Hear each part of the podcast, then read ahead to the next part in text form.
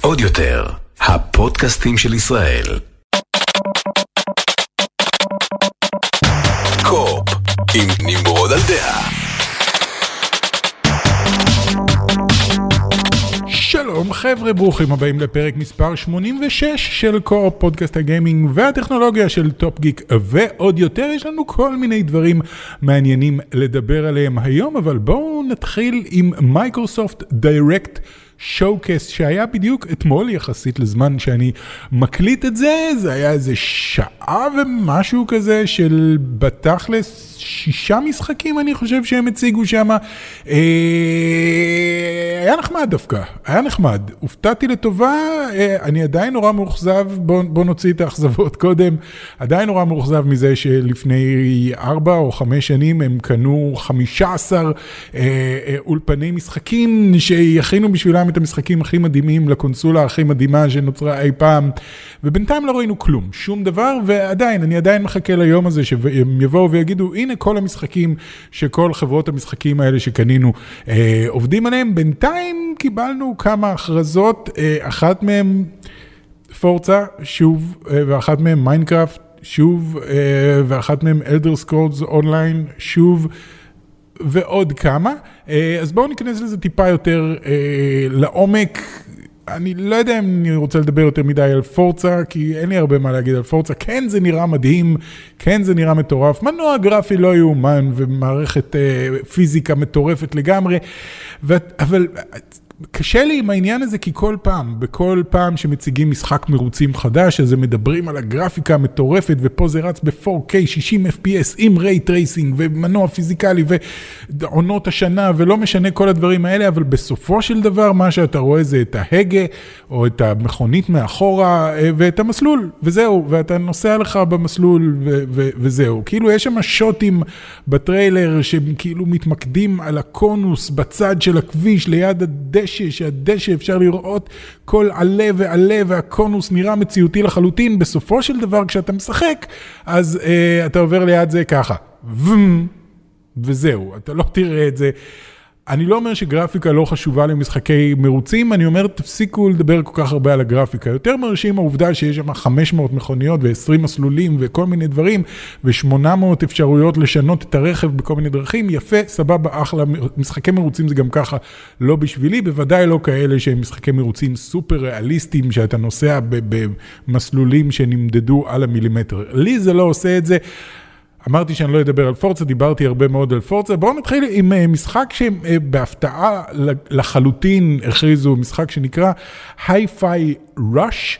אה, משחק אה, לחימה, קרבות כזה, בגוף שלישי, אבל לפי קצב של מוזיקה. קונספט מעניין, גרפיקה שונה ומעניינת. הטריילר היה cringe מוחלט, כאילו אני בשוק שהם בחרו להתחיל את הטריילר הזה, אשכרה, ב, אה, יש פיצוץ ורואים את גיבור המשחק עף ב slow motion לכיוון המצלמה, ואז יש pause, record scratch, והוא אומר, yep, that's me, you're probably wondering how I got here. שזה כאילו, זאת בדיחה, זאת בדיחה בתעשייה, כולם, record scratch, yep, that's me, זאת בדיחה, יש מים שנקרא record scratch that's, לא עושים את זה יותר, לא עושים את זה, עשו את זה ב eighties וכבר אז זה היה cringe, למה עשיתם את זה? אני מתאר לעצמי שזה היה אמור להיות כאילו, היי, hey, אנחנו נורא מודעים לעצמנו, זה לא יצא כמודע לעצמו, זה יצא כ cringe מוחלט.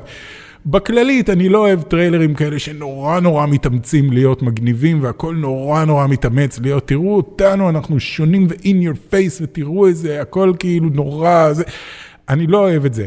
יחד עם זה, המשחק עצמו נראה סבבה לגמרי, אה, והוא יהיה זמין בעוד, רגע, אה, בתא הטלוויזיה, אה, הוא יהיה זמין עכשיו, הוא זמין ברגע זה בגיימפאס, הם פשוט הודיעו, כן, זה עולה עכשיו לגיימפאס, אז אה, אני כרגע מוריד אותו, ואתם יודעים מה, בואו, אני אקפוץ שנייה, לראות איך הוא, בואו, אני אקפוץ רגע לראות איך הוא, ואז אני אגיד לכם. אוקיי, אז ניסיתי קצת מ-Hi-Fi Rush, כי הוא זמין והורדתי אותו, אה, וחמוד מאוד, אני חייב להגיד, הרבה יותר חמוד ממה שה... טריילר עושה אותו, הוא עדיין יש לו את אותו סוג של cringe שהוא נורא נורא מנסה להיות מגניב בכוח, אבל יש לו קטע משלו, אה, הוא נראה מאוד, כאילו הגרפיקה מאוד קומיקסית, נראה שהם לקחו הרבה השראה מ-Into the Spider-Verse, הכל נראה כזה עם נקודות של קומיקס וכאלה, אה, אה, אה, נחמד מאוד.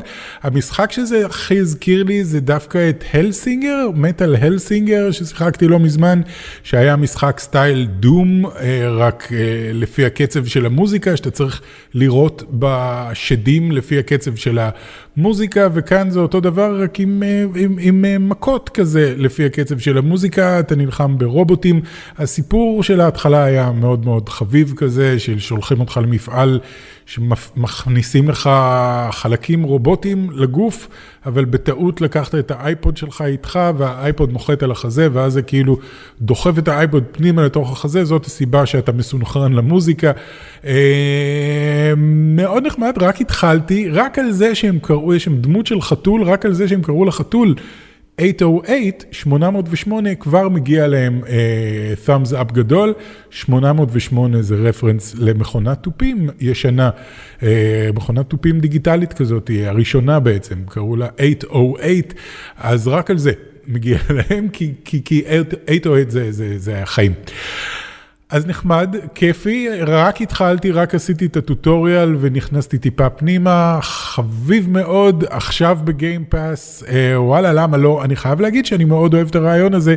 אם יש משהו אחד שיכול לעקוף את הגאונות של coming day one on game pass שהם עשו עד עכשיו, שכל פעם שהם מכריזים על משחק שהם אומרים שהוא יהיה זמין בגיימפאס, הדבר היחידי שיכול לעקוף את זה זה להגיד, עכשיו בגיימפאס, הנה משחק חדש לחלוטין, שמעולם לא שמעתם עליו, ונחשו מה, הוא עכשיו בגיימפאס, לכו תורידו אותו. אני חייב להגיד שזה נחמד וזה אחלה, הם רק הציגו את המשחק הזה אתמול, והיום אני כבר משחק בו ב Game Pass, שווה לגמרי.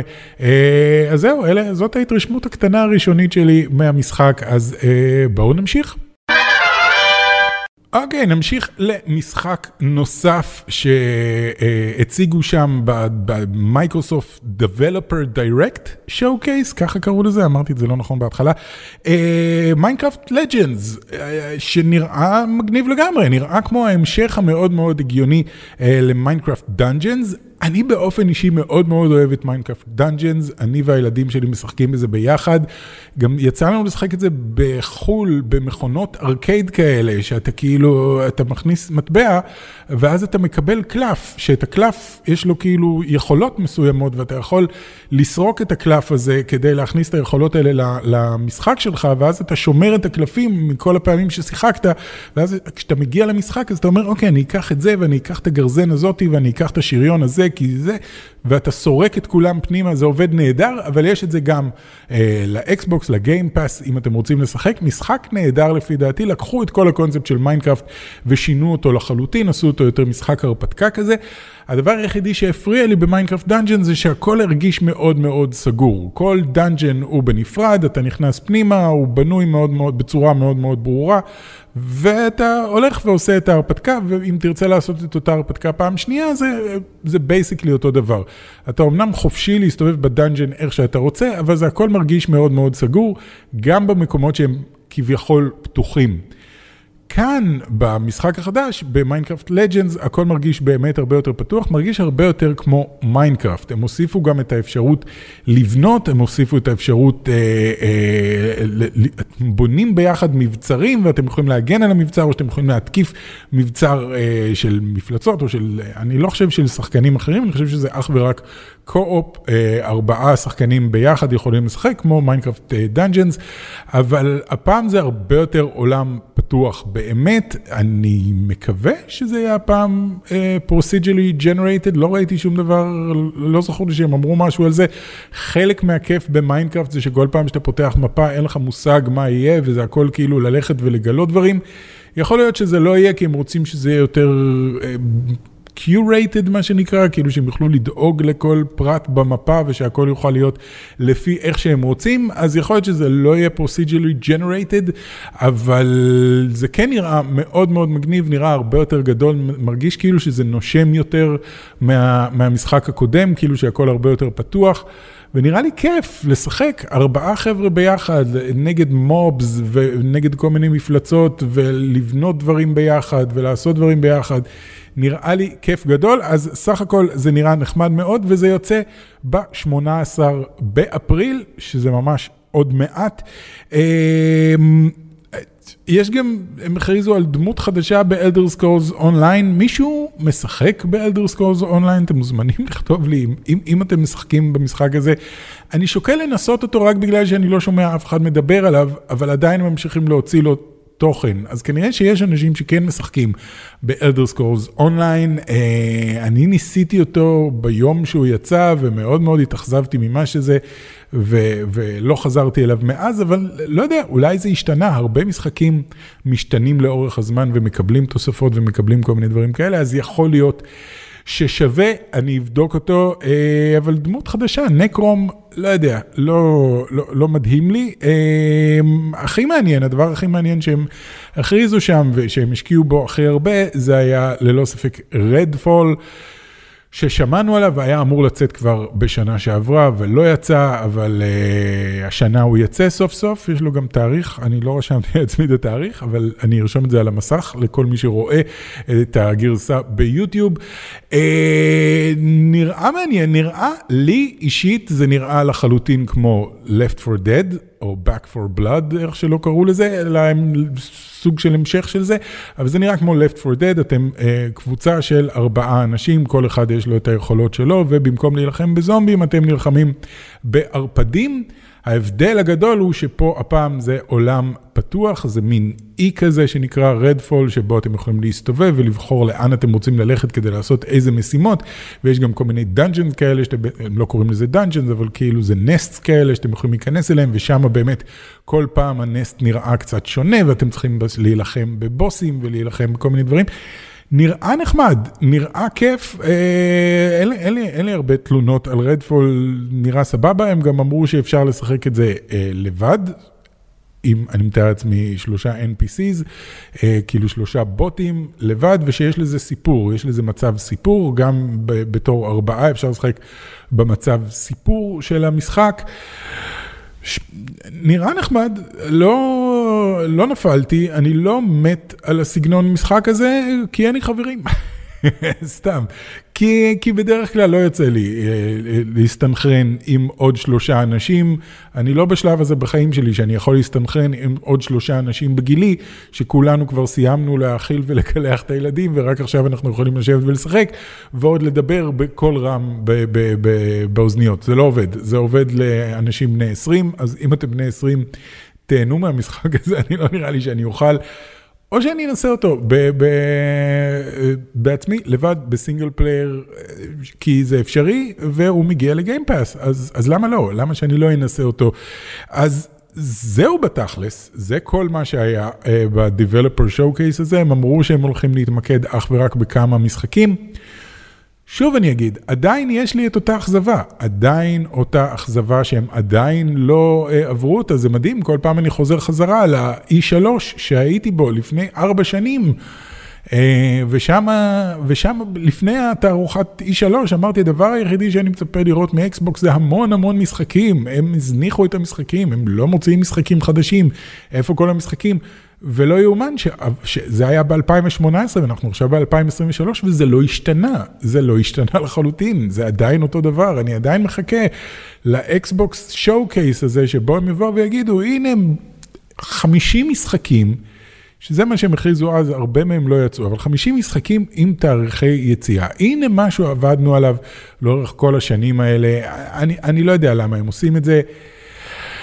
לא. אין, אין לי כבר אני לא יכול לחזור על, אה, על אותו דבר, אני מרגיש כמו תקליט שבור, וזה כבר פעם שלישית שאני אומר שאני מרגיש כמו תקליט שבור, אז אה, בואו נעבור הלאה. אגב, משהו שמצא חן בעיניי ברדפול, זה שמדי פעם רואים את התפריט, ובתפריט לא נראה שיש microtransactions ו battle pass וכל הדברים האלה שפחדתי שיהיה בפנים. אז, אז עושה רושם שאין, לא ראינו את כל התפריט הראשי, אבל מהתפריט שכן רואים זה נראה שאין את הדבר הזה. אה, אז זה דבר מבורך ודבר טוב, ואפרופו רכישות, אם אתם זוכרים, לפני איזה שניים או שלושה פודקאסטים עשיתי כזה החדשות המשעשעות של אה, שנת 2022, ודיברתי שם על ערוץ בשם, אה, רגע, רגע, מיוט קימרו? או שזה מוטה קימרו, אני לא יודע איך אומרים את הדבר הזה, שיש לו דגים, יש לו אקווריום עם דגים, והוא שם על הרקע של האקווריום מלא ריבועים כאלה, שכל ריבוע יש לו נניח אה, חץ למעלה או חץ למטה, או A או B או סטארט או כאלה, כל הדברים שיש על השלט. של הנינטנדו סוויץ' או ווי, אני לא יודע בדיוק למה זה מחובר אצלו, אני חושב שזה לנינטנדו ווי.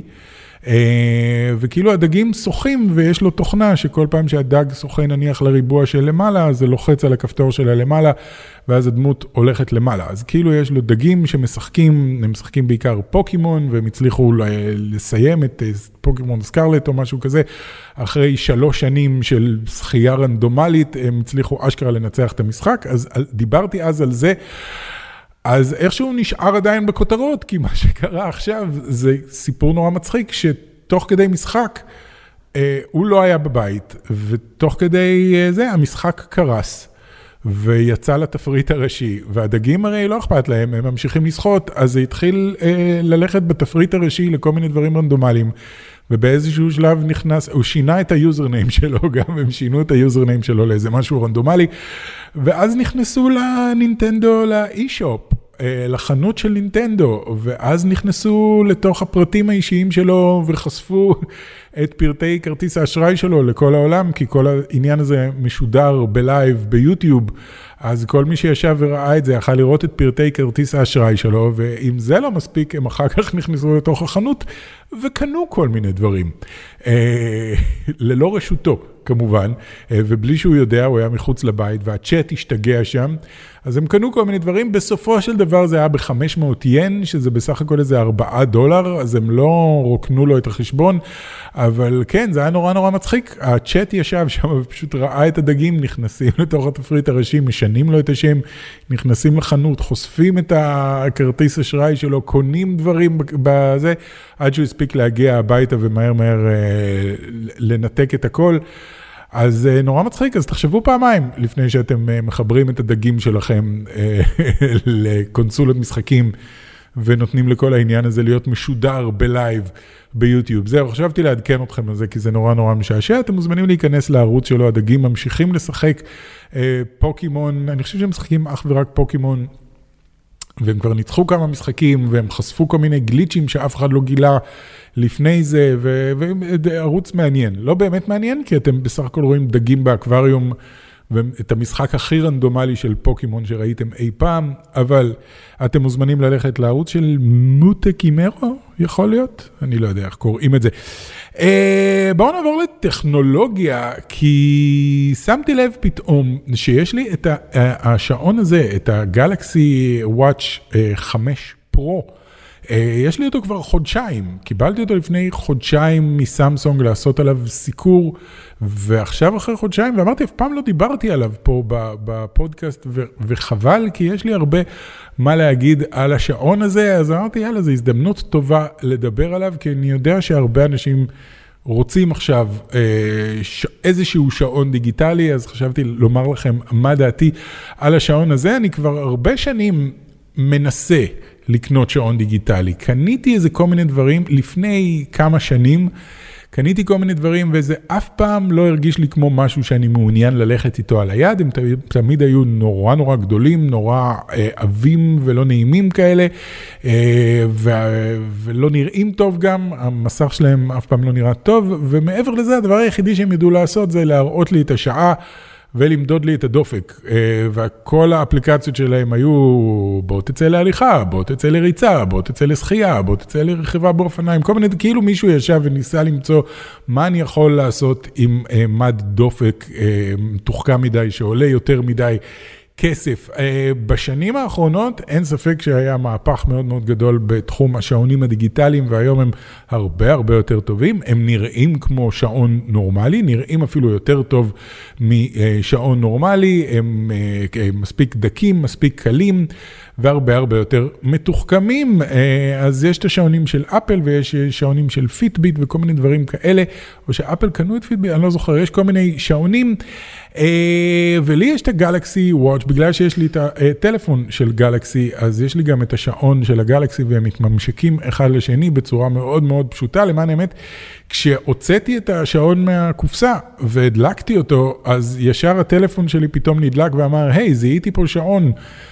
גלקסי וואץ' 5 פרו, זה שלך? ואני כזה, אה, כן, ואז אוקיי, ופתאום השעון נקרא שעון הגלקסי וואץ' 5 פרו של נמרוד, כי לטלפון שלי קוראים הטלפון של נמרוד, והכל הסתנכרן לגמרי לבד ביחד, אז החוויה הזאת הייתה אה, מאוד מאוד טובה. אני מאוד מאוד אה, מורשם מהשעון הזה, אני, יש לי מעט מאוד דברים רעים להגיד עליו, אני אגיע לחסרונות שלו, אבל אני חייב להגיד שהוא גם מאוד מאוד מרשים מבחינת כל הדברים שהוא יודע לעשות, וגם הוא השתלב מאוד מאוד טוב. בתקופה הזאת של החיים שלי, שאני נמצא בה, כי אני בדיוק לפני שלושה חודשים, אה, אני וקרין החלטנו קצת לעשות שינוי בהרגלי התזונה שלנו, אנחנו רוצים לרדת במשקל. אני גאה להגיד שבשלושה חודשים האחרונים ירדתי 13 קילו, שזה הרבה מאוד וזה יפה מאוד. אה, זה לא לגמרי בזכות השעון, אבל זה גם בזכות השעון הזה, שבדיוק הגיע בזמן. כי כמות המדדים שהוא מסוגל לקחת מהזרוע שלי בלי שאני צריך לעשות כלום, היא פסיכית לגמרי. אם דיברתי על זה ששעונים ישנים יותר, כל מה שהם יכלו לעשות זה למדוד את הדופק וזהו, השעון הזה לוקח כל כך הרבה מדדים שאין לי מושג איך הוא עושה אותם, תכף נגיע לאם זה באמת לוקח את המדדים האלה, אבל אה, אה, הוא מודד את, ה, את הדופק שלי והוא מודד את הלחץ דם שלי, הוא עושה אה, אה, אק"ג אה, כאילו ל, ללב, הוא יכול למדוד את אחוז השומן בגוף, הוא יכול למדוד אה, את השינה שלי כמובן, הוא יכול למדוד את רמות החמצן בדם, אני לא זוכר איך קוראים לזה, אבל זה כאילו רמות החמצן שאתה שורף לשנייה וזה. בקיצור, והוא לוקח את כל הדברים האלה והכל נשלח לטלפון, ובטלפון יש את הסמסונג הלף, את האפליקציה של הסמסונג הלף, והוא לוקח את כל המדדים האלה ביחד והוא נותן לך אה, אה, מידע על מה קורה בגוף שלך בכל רגע נתון. עכשיו, לבוא ולהגיד, השעון הזה מודד אק"ג אה, או רמות אה, חמצן בדם, זה יפה. האם זה באמת מודד את זה כמו שצריך? בדקתי את העניין, אני לא רופא ואין לי מכשירים מקצועיים כדי לבדוק את זה, אז מה שיכולתי לעשות זה להיכנס לאינטרנט ולבדוק אנשים מקצועיים שעושים את זה, כי מסתבר שיש די הרבה סרטונים ביוטיוב ודי הרבה כתבות באינטרנט אה, לגבי העניין הזה. בואו נבדוק, השעון הזה וגם השעון של אפל וכל מיני שעונים אחרים, טוענים שהם יכולים למדוד את הדברים האלה, בואו נבדוק עד כמה זה מדויק. והתוצאה של כולם הייתה מאוד מאוד דומה. זה לא מדויק ב-100%, אה, זה לא תחליף למכשיר אק"ג רפואי שבאמת בודק את זה, או מכשיר שבודק באמת את רמות החמצן בדם שלכם. מצד שני, כשאתם הולכים למדוד את uh, רמות החמצן בדם, הם עושים בדיקה מאוד מאוד uh, מקיפה, שכוללת גם לדקור את האצבע כדי להוציא את הדם החוצה, כדי שהם יוכלו לבדוק אותו באופן פיזי ובמאמץ וכל מיני דברים, ואת הנשימה שלכם הם מודדים כמה חמצן הכנסתם לעומת כמה... בקיצור, את, את זה זה לא יכול להחליף, אבל כשאתם הולכים לבדוק, לבדוק את הדברים האלה, זה נבדק פעם אחת, זה נבדק רק ברגע שהגעתם למקום ובדקתם את זה, זאת התוצאה וזהו, זה מה שיש לכם. עכשיו, יכול להיות שאתם יודעים, אתם אולי מפתחים איזשהו וירוס ואתם טיפה חולים באותו יום, או שעליתם במדרגות לפני זה ואתם עייפים, או שאני לא יודע, אלף ואחת דברים, שיכול להיות שהבדיקה הספציפית, האחת הזאת שעשיתם, היא לא בהכרח אה, משקפת את אתכם לאורך אה, הרבה זמן. היתרון בשעון זה שהוא נמצא עליכם כל הזמן, והוא מודד את זה בלי הפסקה. הוא כל, אני חושב שהוא מודד כל איזה שעה או משהו, אני לא יודע כמה שאתם אומרים לו, אז הוא מודד. אז יש לכם הרבה יותר נקודות מדידה בשביל להשוות. אז גם אם הוא אה, בעשרה אחוז, אני סתם זורק פה עכשיו עשרה אחוז, גם אם הוא בעשרה אחוז טועה לעומת המכשיר המקצועי, יש לכם כל כך הרבה נקודות מדידה שהעשרה אחוז האלה נעלמים, ובסופו של דבר כשאתם לוקחים את הממוצע של כל הבדיקות לאורך יום, יומיים, שבוע, אז זה מדויק בדיוק כמו אה, מכשיר שעושה את זה ממש ממש טוב. פעם אחת, אבל קחו בחשבון שהמדידה הממש ממש טובה פעם אחת כוללת דקירות באצבע ולרוץ על אה, אה, הליכון עם אה, מסכה שמודדת את כמות החמצן. בקיצור, האם זה מדויק לחלוטין? לא. האם זה מדויק מספיק? כן, זה, זה, אני חושב שזה המסר שאפשר לקחת, כן זה מספיק מדויק וכן זה מודד את זה נכון. אז הקטע הזה שאני יכול לקום בבוקר, לשקול את עצמי, ואז להכניס, להגיד לשעון מה המשקל, ואז אתה יכול לשים את שתי האצבעות שלך ככה, באיזושהי צורה, על שני הכפתורים, וזה כאילו יוצר מעגל חשמלי עם הגוף שלך, וככה הוא מודד את רמות השומן, ואת מסת השריר, ועוד אלף ואחת דברים אחרים שהוא מודד. והכל נכנס לתוך האפליקציה ואתה יכול לראות על גרף את הכמות אה, שזה יורד, זה נהדר בעיניי. אז בקיצור, אם אתם מתכננים איזשהו משהו כזה של שינוי, או שסתם מעניין אתכם לדעת מה קורה בגוף שלכם ואתם רוצים למדוד אחריו, זה נהדר בשביל זה. אבל זה לא רק בשביל ספורט, וזה לא רק בשביל ירידה במשקל, וזה לא רק בשביל בריאות וכאלה, זה רק אחד הדברים. עוד דברים שנורא מוצאים חן בעיניי זה א', וחשוב מכל, לי, אני לא יודע למה, זה שיש לי גוגל אסיסטנט כאן על היד ולא גוגל אסיסטנט כאן בכיס. אני עצלן כל כך שקשה לי להוציא את הטלפון מהכיס ולבקש מגוגל משהו. אני שואל את גוגל הרבה הרבה שאלות לאורך היום, אני לא יודע מה איתכם. גם טיימרים כשאני מבשל משהו וגם לשאול אותו כל מיני שאלות שמעניין אותי לדעת, כי תמיד יש לי שאלות. אז אני שואל את גוגל אה, הרבה מאוד שאלות, ועכשיו זה כאן, ואני פשוט שואל את, ה, את השעון שלי והוא נותן לי תשובה במקום. אני יכול לקבל ולשלוח שיחות מפה, אני יכול, אם מישהו מתקשר אליי, אני לא צריך להוציא את הטלפון, אני יכול לדבר לשעון כמו איזה דיק טרייסי כזה. אתם לא יודעים מי זה דיק טרייסי, רובכם, לא משנה. אני יכול לדבר ישירות לשעון ושומעים אותי מצוין ואני שומע את האנשים מצוין, אני יכול גם לענות להודעות אס.אם.אס או להודעות וואטסאפ או כאלה ישירות מפה, אני גם יכול להקליד, אני גם יכול לשלוח הודעה קולית, אני גם, יש לי אה, הודעות קבועות שהכנתי מראש, של כן, לא, אוקיי, סבבה, עוד מעט, כל מיני כאלה, שאני יכול לבחור מתוכן. אה, את הרשימת קניות שלי, כשאני הולך לסופר, הרשימת קניות שלי מופיעה כאן. בקיצור, אה, הוא עושה המון המון. המון דברים, השעון הזה, שהם, אה, שהם הרבה יותר, הרבה יותר טובים והרבה יותר ורסטיליים. ממה שעשו שעונים קודמים, שבעצם בסופו של דבר לא עשו שום דבר. אז השעון הזה באמת עושה הרבה מאוד, אה, מה גם שיש לו המון המון face, watch faces כאלה שאפשר להחליף ביניהם איך שבא לכם, מה שמתאים לכם. אני מאוד ממליץ על אפליקציה שנקראת Facer, אה, שאפשר גם לקנות בה faces, אה, אבל גם יש הרבה מאוד בחינם, וכל מיני דברים מגניבים שאנשים יצרו, אה, הסתובבתי הרבה זמן עם כזה של Fallout, שנראה כמו Pip-Boy, זה נחמד מאוד. אוכל את הסוללה בטירוף, וזה מביא אותי לחיסרון העיקרי של הטלפון הזה. יש לו שני חסרונות מבחינתי, אה, אחד, זה הסוללה. הסוללה מחזיקה בערך יומיים אה, במקסימום, אה, שזה לא הרבה, בהחלט לא. יש שעונים שמחזיקים גם שבועיים, אבל הם לא שעונים כאלה, הם שעונים שעושים הרבה פחות, הם בעיקר מראים את השעה בצורה דיגיטלית. אה, אז יומיים זה לא מדהים. עכשיו, גם הטלפון שלי לא מחזיק יותר מיומיים, גם הטלפון שלכם לא מחזיק יותר מיומיים בדרך כלל. אבל אנחנו כולנו פשוט מטעינים אותו בזמן שאנחנו ישנים, אנחנו שמים אותו בהתנה כשאנחנו הולכים לישון, ובבוקר יש לנו טלפון עם סוללה מלאה. הבעיה היא שאני אה, מודד את השינה שלי, אני רוצה שהוא ימדוד את השינה שלי, הוא מודד את איכות השינה בצורה מאוד מאוד טובה. כמה פעמים אתם מתהפכים בלילה ואת רמות החמצן בדם וכאלה, וגם אשכרה מקליט את הנחירות שלכם, שזה לא מדהים, אבל זה טוב לדעת. אה, ו... אה, אז, אז זה אומר שאני לא יכול להטעין אותו בלילה. זאת הבעיה העיקרית. אני לא יכול לשים אותו בהטענה בלילה, כי הוא על הזרוע שלי כל הלילה. אז מה שאני עושה זה אני מטעין אותו בזמן שאני עובד. כשאני נמצא על המחשב, אני מוריד את השעון ואני שם אותו בצד ומחבר אותו, ל, ל, יש לו מטען אלחוטי כזה, ו, ועד שאני מסיים ל, לעבוד, הוא חזרה ב-100%. אז זה הפתרון שאני מצאתי. הייתי שמח אם הוא היה יכול להחזיק כמה וכמה ימים, אבל, אבל הוא, הוא עושה כל כך הרבה דברים, והוא שוב, זה כמו, זה כמו הטלפון, גם הטלפון שלכם לא מחזיק כל כך, לא מחזיק כמה ימים, אז זה נשמע לי הגיוני. החיסרון השני שלו הוא, הוא באזור המחיר, זה לא דבר זול. אה, השעון הספציפי הזה שיש לי, הגלקסי Watch 5 פרו, זה הבלוטות' אדישן, יש גם LTE אדישן, זה ספציפית עולה 1,700 שקל.